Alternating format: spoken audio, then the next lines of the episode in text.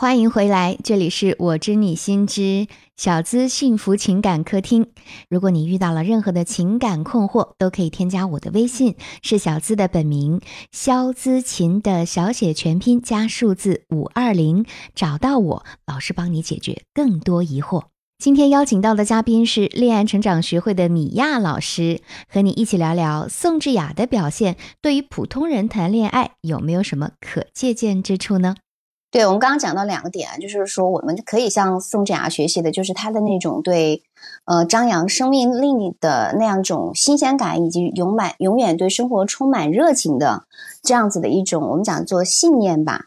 那我们很多的其实男生也是一样了，男生女生他会有一种，那生活不过如此。因为你像我在咨询当中很多的女生，我说那每天比如说有可以去发现生活当中的小确幸，她说我好久没有开心过了。我就对生活是无感的，所以这个就是为什么说我我他没有办法去发现生生活当中的那些男男生的优秀，他会用评判的角度。所以第一个点就是刚刚我们讲到说，他会完美化对方，他会有很一大堆的那种罗列的框架，那种要求择偶需求。比如说他是不是够高，是不是够帅？哦，他今天有这个坏习惯，明天那个坏习惯，看到的全部都是缺点。那么从精神分析的角度，那我们就是一种，我们从心理学的角度就是投射嘛。我内心里面没有这些，那我我我看到的都是缺点，那我看别人也都是缺点，因为我也不不喜欢我自己嘛。对他对于外界的这种过高的一些要求，本身就是一种防御的状态，防御别人进入他的世界里面。嗯，因为米安老师也专门呃精修过精神分析啊，可以你也可以从这个角度跟大家分享一下。对，就是好多这样的人，他看似好像是在要求一个完美的伴侣，那实际上内在是因为他要求自己是一个完美的人，但同时矛盾的点是他深知自己不是一个完美的人，所以这个冲突就出来了。然后他没有办法，一个人是没有办法去自己整合自己的冲突。就如果说我我自己没有觉察到这个问题，我的感受就是我很痛苦，我每天都不开心。可是深入觉察到，你会发现这个内在的冲突就很明显，因为他深知自己就不是一个完美的人，因为大家都理智上都知道这个世界上不存在完美的人，对，所以这些冲突就造成了他很难受。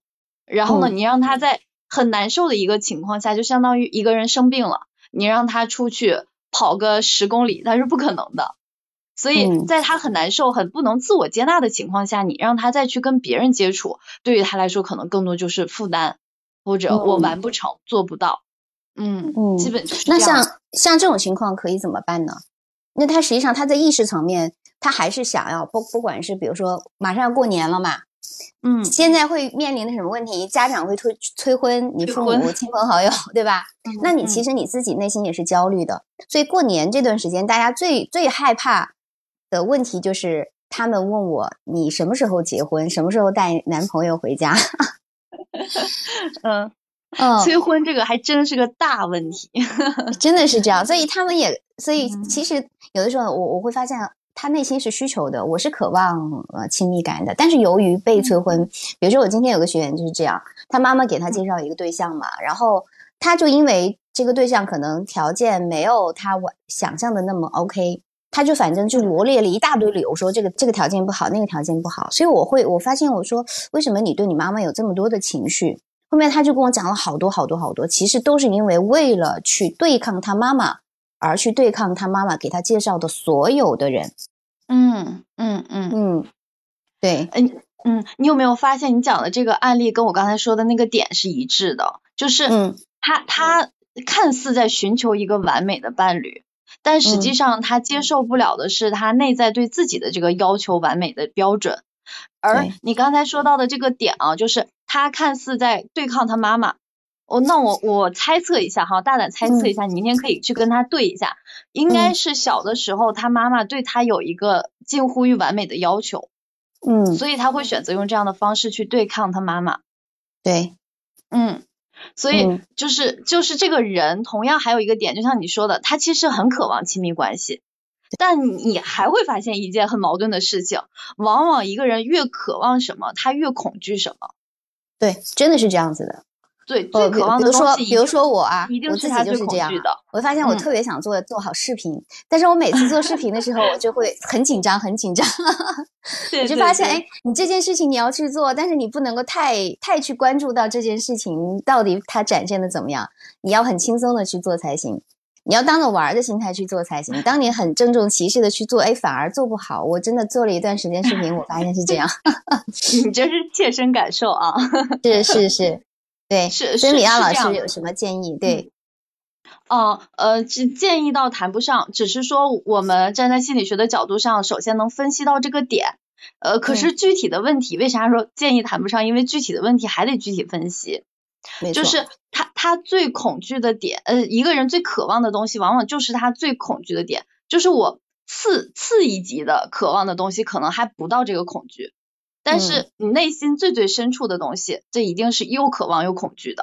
然后每个人都有自己的这个点，那这个点可能就是我们所谓的裂缝的点，然后光照进来的地方。所以，那个小泽老师明天也可以跟学员就这个点深入进去探讨一下，就是他对于亲密关系的恐惧是什么？对，哦，然后看到的是渴望，他的裂裂缝是什么？他会恐惧在哪个部分是他所不能接纳的自己，对吧？对对对对对对对，就是这个思路。嗯，然后你刚才说到的那个点，呃，我我也跟大家分享一下，就是，呃，我之前看一本书，说是苏轼。嗯，他在他在去世前最后说的一句话叫“助力即差”，意思就是说我如果把一个事情我的关注点的这个力气放到一个点上，那其实这个味道就差了。就是我们在做任何事情的时候，就回归到你刚才说的那个点，能达到那种既刻意又不刻意，既是漫不经心，然后又是有意为之的状态，可能就是那种。既放松，既松弛，然后又让自己维持一个精致的状态，那可能在这样的状态是最好的。就像是你说宋之雅，宋之雅，她体现出来的那个状态，对，就是她看上去是松弛的，但是实际上也是有意为之。我是这么看的哈。嗯。嗯，对。我倒是看到的是他。就是他很自信这一点，那我就是我知道老娘是最美的，我就是很这个可能跟他的就是原生家庭啊，就是从小的这种互动有关，他有足够的心理营养的部分，所以他在互聊的时候他能接得住。而且我就我们又说回来，说到宋诗雅，嗯，他有一个点是说我不是那种欲擒故纵型的，因为我会发现现在有一些大家有一些什么样的误区，就是觉得哎这个聊天技巧或者说某一个技巧很好用。大家不是要老师，我要学习的是聊，就是欲擒故纵的技巧。你反而你会发现，嗯，因为我我长到这么大，说实话，我的异性缘还可以，可能因为我爸给的这个这个部分，就是外表还 OK。但是我会真的是觉得我从来没有欲擒故纵过，但我就反而走得很顺。当然可能跟跟跟外表有关，我觉得最重要的是你的心态有关的。当你不害怕，你觉得你就是很有魅力的时候。你自信，你有魅力的时候，你不去玩那些什么欲擒故纵的技巧，你反而直球这样接过来，对吧？他打的接过来，反而是最吸引人的。对，这这个是一个层次啊，因为嗯，已经你你现在已经达到这种很自信的状态，所以就是你可以很正常的去说，哎，我接球，我打球，就正正常常的，一切都是 OK 的。但是对于大多数不自信的女孩来说，她们可能做到这一点就很难。那要怎么做呢？她体会不到你的这个感受，对吧？对对，就就比如说，就是呃，像你说的这个欲擒故纵吧，就是我们还是从这个点谈起。呃，为啥这些学员特别执着于要这些欲擒故纵的技巧？就是因为他们觉得这种技巧可能会有一种怎样的魔力在里面。但是说实在的，嗯。说实在的，就是无论是技巧也好，或者说是一些所谓的套路，或者是我们用一些心理上的落差去跟别人有一个互动，这有没有效？我觉得短暂是有效的，就是你稍微欲擒故纵一下子是可以的，但是你长期跟一个人相处，你一直这样搞是不行的，会搞搞乱套的，而且很累，会不会很累？嗯，对吧？我今天要出什么招？我明天 明天要出什么招？你完全展示的不是你真实的你自己嘛？对，是一个工具，对吧？你是把自己变成了一个工具人，对，就这种感觉。嗯，所以长期还是不可取的啦。嗯嗯。我们今天是一个开放性的一个聊天，也欢迎大家啊。现在有几个听众在下面，欢迎大家积极发言。比如你喜欢什么样类型的女生，然后也也可以可以来分享一下你喜欢的这个女生的点，为什么呢？然后也可以分享一下你现在处在一个什么样的一个状态，我们一起来聊一聊。因为我们今天的主题是宋智雅的表现对于我们普通人谈恋爱有没有可借鉴出之处？我们其实刚刚聊到了很多啊。就比如说她的身上的这种复杂矛盾感，然后她也是美丽而且自知的，她其实不是那么完美的，呃，那种人设，她其实会比较的丰富，那同时呢，会给人一种很新鲜的感觉。那么她就会体现在，比如说妆容，那除了妆容之外，更多的是她的这种性格上面，她的一种互动上面，她的一种很自信、很轻松的一个表达上面。嗯嗯。对你刚才说的这个点，我又想起来了一个一个点，就是其实宋智雅她所谓的这些和男生互动的技巧，我们更多能看到她是在一个技巧层面上的。嗯，她如果跟别人建立一个深入的亲密的关系，其实还不得而知她到底是个什么样的状态。对，现在还不太清楚，因为我们现在只能看到她给呈现出来的给我们的这些。对对对，就是往往这些是很抓人的，就是大家都会有一个新鲜感，哎，觉得很好奇，或者觉得它有什么魔力吗？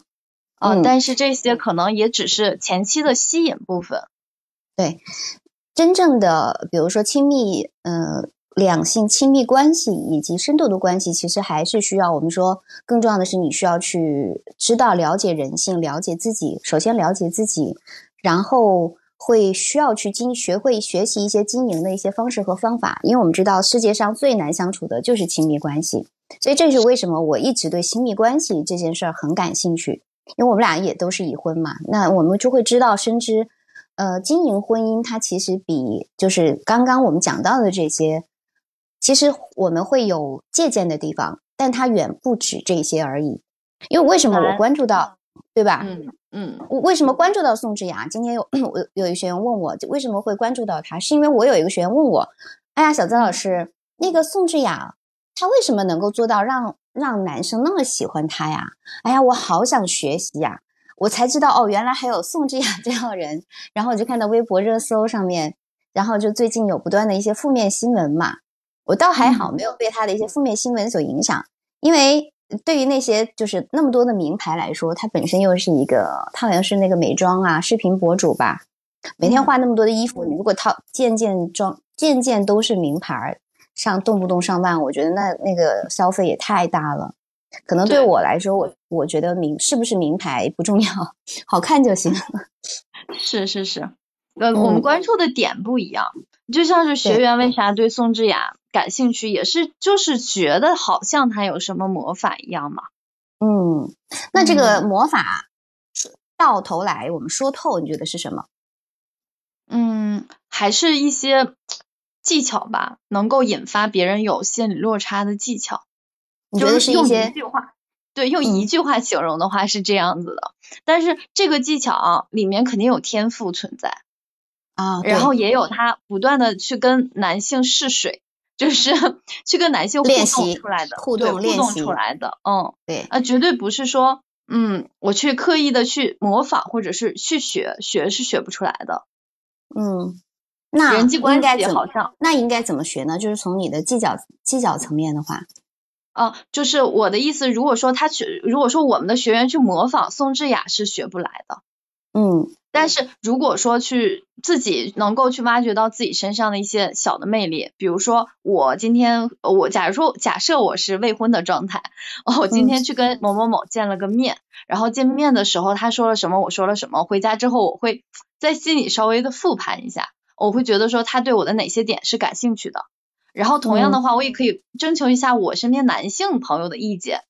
啊，如果说作为男生，你觉得我的哪些点是能够吸引别人的？怎样怎样的？就是我自己首先要在在我心里有一个起码的一个盘算，我会知道我在别人眼里是什么样子的啊，哪些点是好的，哪些点是不好的，对吧？就是明确的知道自己的优势是什么和缺点是什么。嗯，我觉得这个还挺重要的，你觉得呢？嗯嗯，这个是但我我倒是觉得有一个点可以延伸出来，是我会觉得有缺点的女生她会更吸引人，或者说会觉得是挺可爱的。嗯，我就特别欣赏，比如说是我的学员，他可能会有一些情绪，会有一些脾气，但那恰恰是因为那是他，他也会有他很真实的呈现，他会有他的就是。就是我我自己深深切的感觉到技巧很重要，更重要的是你能不能够去做真实以及接纳真实的你自己。你也哪怕你有缺点，你也大大方方的去展示你的缺点也没什么关系。我觉得这个可是不是反而会容易，嗯，让大家觉得你是一个很贴地气的人，是一个是一个不是一个哪怕不是完美的人，但是你是一个真实存在的，我想要靠近你的。对，真实肯定是很重要的。嗯，就像是嗯，我们在跟别人互动的时候，能真正打动别人的，也大多数是真实的表达。嗯，对。嗯，那么这个真实来自于什么呢？你觉得？自信啊。对，我对自己的接纳。嗯，对我对自己的接纳，我对我自己的就是优点，我能够知道。所以你刚对你刚刚讲的那个点，我觉得特别好用啊，大家都可以用起来。就是 你不清楚自己有什么优点的时候，因为我们入学的时候不是会填一个表格吗？你的优点是什么？缺点是什么？其实好多学员是不知道的。我不知道我自己他们。都写我善良。对，然后自己的缺点可以写一大堆。对，就会发现这个可能跟我们从小的教育有关，所以你一定要清楚的知道自己的优点是什么。然后，哪怕你有缺点，你是不是能够接纳自己的这个缺点的部分？我觉得这个技巧非常好用，就是你可以去，呃，去发现自己的优点的部分，然后你也可以跟你的同性啊，包括异性朋友去聊一聊，对不对？这个部分给你的感受是什么？我觉得这个是非常好用的一个技巧。嗯，反正还是要真刀实枪的多去磨合。对。你讲到这个磨合，我就想到，如果说你让我马上对一个男生，因为我那天试了一下，我不知道他哪儿就那个那个男生啊，就他是是不是那种就是天生的会撩拨的人，就他直勾勾的看着你的时候，你是会不好意思的。我觉得这个是需要训练的，就哪怕你可能是也许是他近视啊，也许也可能是因为我不是近视，可能体会不到，就是会会有那种那种眼神，开玩笑，显显得有神啊。显得很有神，我觉得是需要训练的。就为什么说大家你可以多去谈恋爱，多去感受，多去实践。就你当你哪怕你再自信，但是你恋爱经验很少，你对待你不熟悉的异性的时候、事物的时候，你就是会本能都会害怕、会恐惧、会不知所措，对对对吧？对，所以我鼓励我所有未婚的学员们都大胆的去给我谈恋爱。就谈恋爱这件事情就是一个试错的过程。嗯。嗯，你只有试错了，你才知道啥是对的嘛。嗯，哎，我我正好想问米娅老师，你喜欢哪一类型的女生，或者你自己想要成为哪一类型的女生？啊，你这个问题问的真的 问到我的心坎上。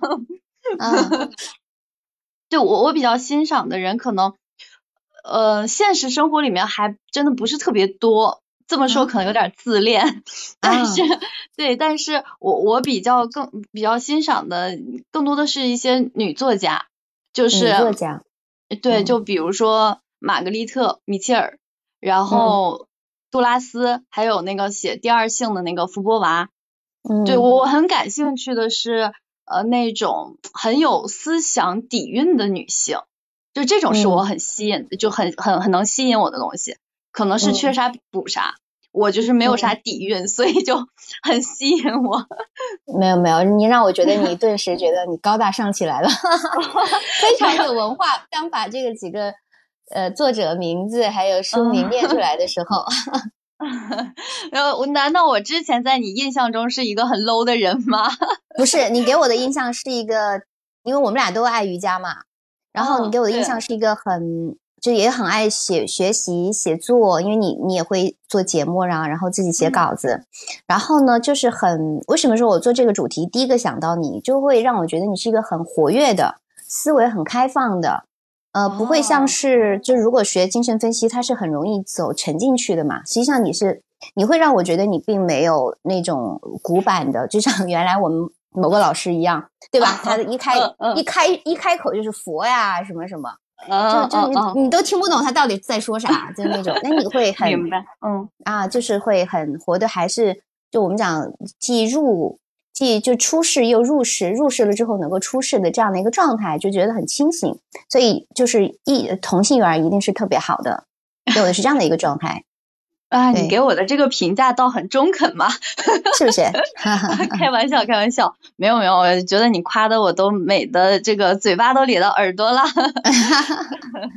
呃，就是特别想让人靠近的那种那种感觉。嗯，呃，对，就是我可能我可能在生活里面更去更更去贴向于说。比较喜欢去接纳生活当中的一些复杂的东西，所以我给人展现出来的这些面也会就是多种多样，多种多样，比较复杂。就为啥我想到宋智雅就想到你呢？哦，原来是这样，原来还是有共通点的。有有有。嗯，你刚才给我的评价可能跟其他人另外一个我的另外一个朋友给我的评价就是完全不一样的，因为我也会比较留心别人对我的评价是啥样的，所以我可能。对，在很多人面前表现出来的状态不太一样，那这个也是我多增加了一个对自我的认知，今天也是赚到了。这这正说明你你也是多多种多样的嘛，对吧？啊，也是，也也是你多种多样的一种一种展现啊。嗯嗯嗯，那我们也欢迎现场的听众，大家能够。跟我们互动起来，然后你是一个什么样子的？你喜欢什么样的男生或者女生？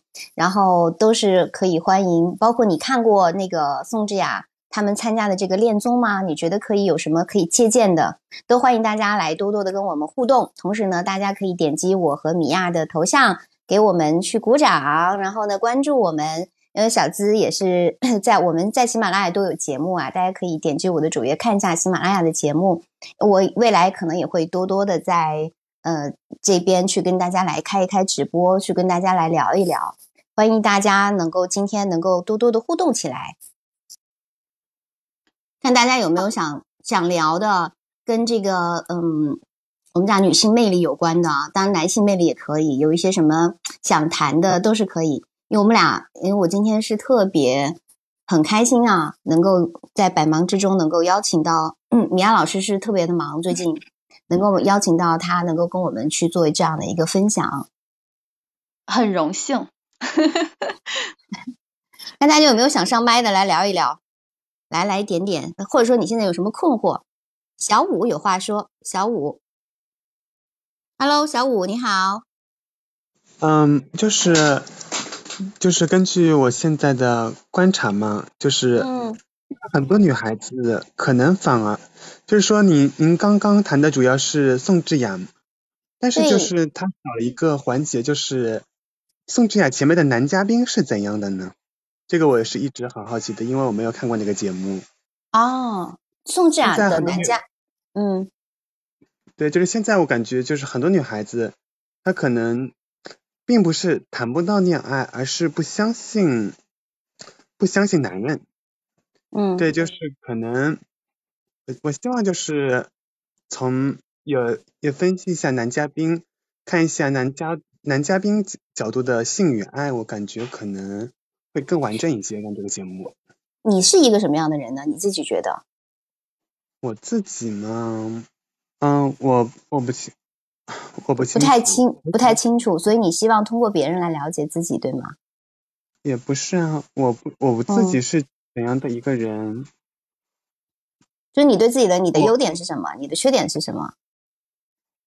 嗯，我的缺点，我感觉其实我是一个既外向又内向的人。嗯，我的缺点是，就是我的缺点就是对。亲密关系有一种不安感，对，或者说我可能有一种完美主义倾向。啊，你现在有女朋友吗？啊，没有。你多大年纪？学生啊，还很早呢。啊，还是学生，还很早。对，那你其实还是二十出头，二十多。不到，不到二十。啊，就还是很小，就是你正在处在一个，就是对生命。人性探讨的一个年龄，就是你希望找到你自己，目前还没有找到你自己。因为你刚刚问的这个问题，为什么说你想要去了解男嘉宾是什么？其实它代表你对自己的一种了解的渴望。特别你其实对异性的这个部分，你刚刚你有讲到说你好像把握不住，但你其实肯定是渴望的，对不对？大学对吗？在大学里头。嗯，是的。对你肯定是渴望的，就可能你当你对自己的这部分不了解的时候，你会，当然你会抓不住对方，因为你对自己的你你你的几斤几两你都不太清楚嘛，所以那女生表现出来的任何的状态，你都会是陌生的，你会觉你会有一种失控感，一种不安全感，对不对？嗯，是的。嗯，因为他的其实说实话，他里面的男嘉宾有六，好像是六个，女嘉宾只有四个。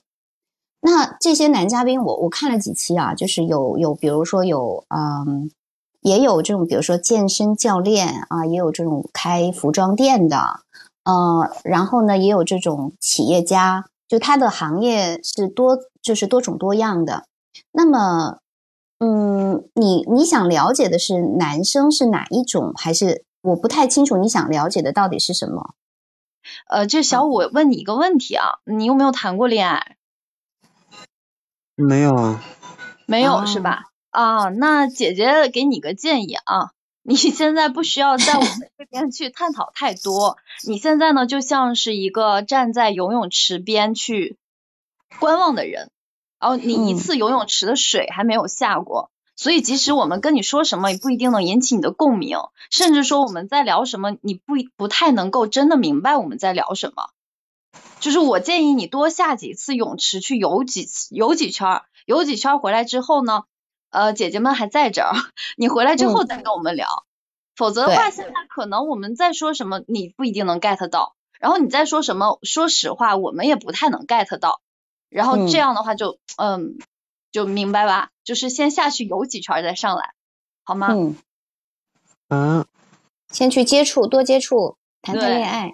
对你，你要去生活，要去体验，大胆的表白。对，你现在还没有到复盘的阶段，对，所以没有办法去认识自己。就像是，哦，我们之前都知道一个流传很广的话，就是自我这个东西，如果你不跟其他的东西碰撞，你是不知道你是什么样子的。你之所以现在对自己迷茫，是因为你什么都没做呢，你没有什么生活，没有什么体验，也就没有经验，所以你就不知道你是谁。嗯。这么说能明白吗？小五觉得呢？嗯，明白。可能就是因为我对自我的了，对自我不够了解。对，哎，对对对，渴望从别人身上找原因吧。对对对，是这样的。对自我不了解，你要去体验，要去生活。嗯。好，那那我就先下了哈。好，谢谢米安老师。好，谢谢。有空聊啊。嗯，有空再聊。也谢谢小五今天。有发言，那大家还有没有想问的问题啊，或者说是想聊的？我后面可以开放半小时的时间和大家来互动一下。阿木，还有我们在线上的博奇、格拉丹东，还有孤独枫叶，我看着你们都听了挺长时间。宝岛青旅，阿缇娜我上礼拜第一次开麦，今天是第二次，我给我的感觉是这里面的呃听众嘉宾，就大家是一个特别好的一个互动的场所，大家都是可以。就是非常开放的去聊一聊，我们去有有一种呃共鸣，包括也可以分享你的故事，你对异性的看法，现在遇到的一个困惑。如果我知道的，我也可以跟你来答疑解惑一下；如果我不知道的，我们也可以纯做探讨。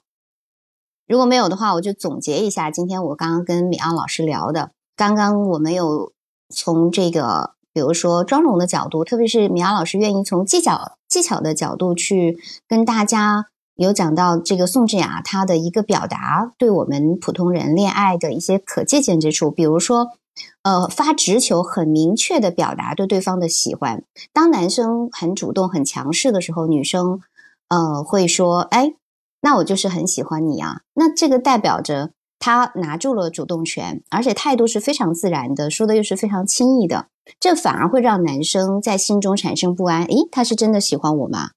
他是客气呢，还是好感，还是不是真的喜欢？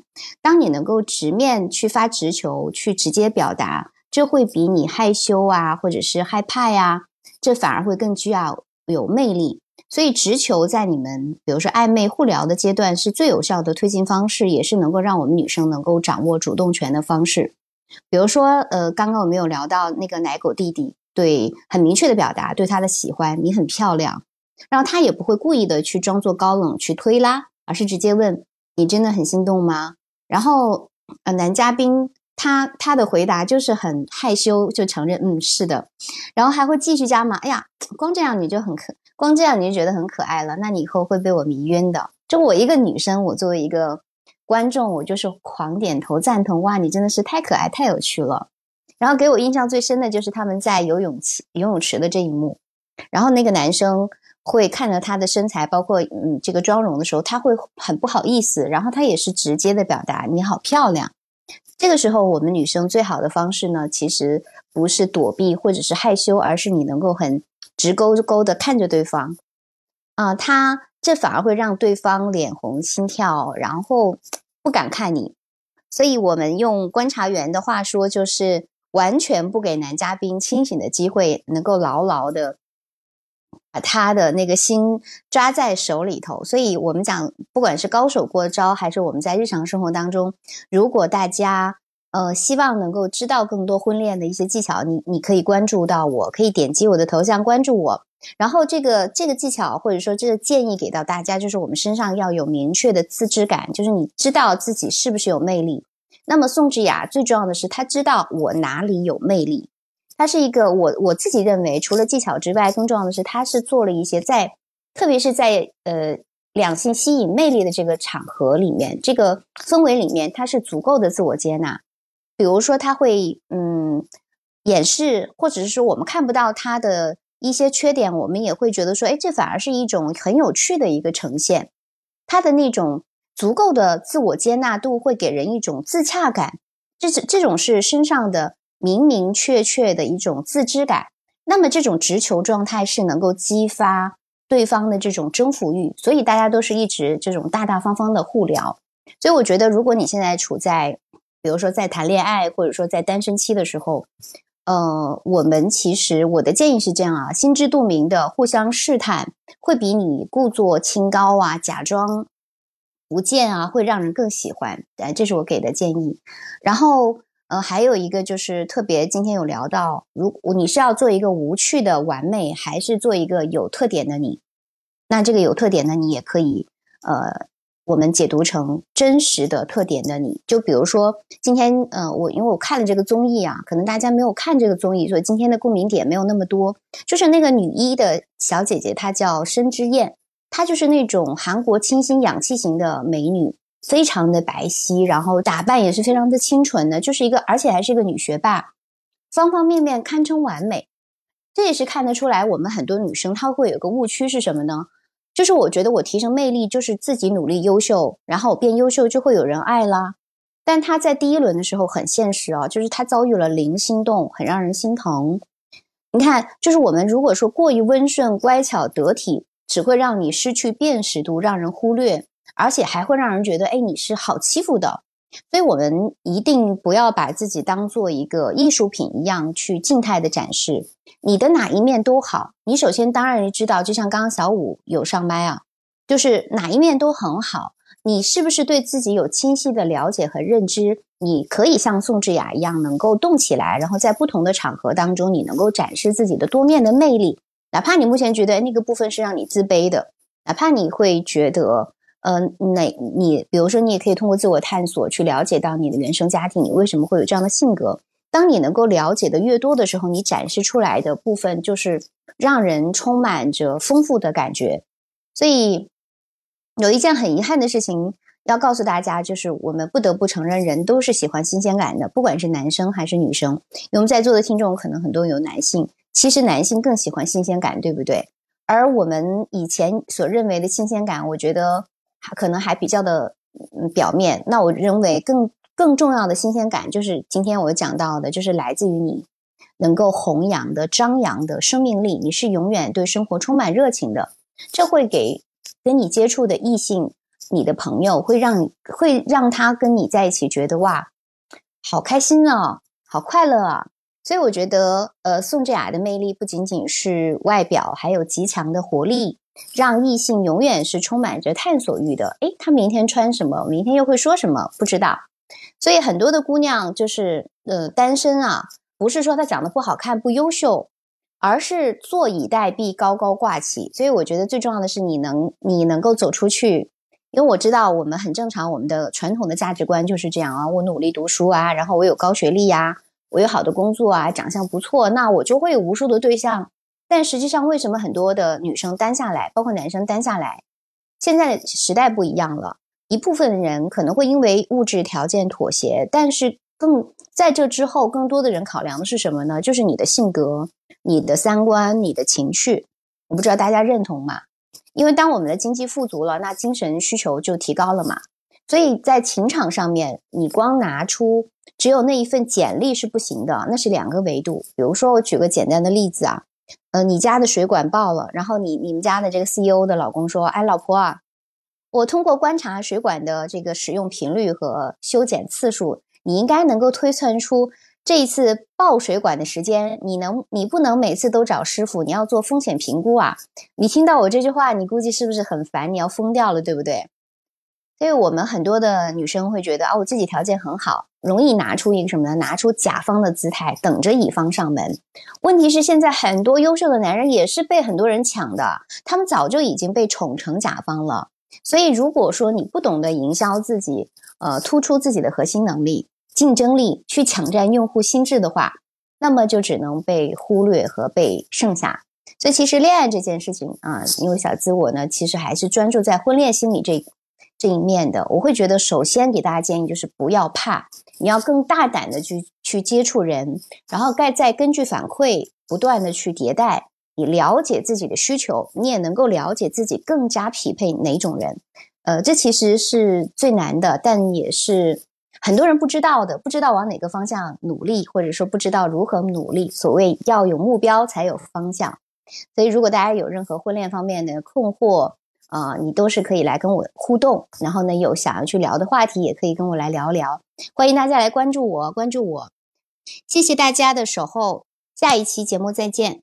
最后也告诉大家，如果你遇到了任何的情感困惑，都可以添加我的微信，是小资的本名肖资琴的小写全拼加数字五二零，找到我，老师帮你解决更多疑惑。我是小资，等你哦。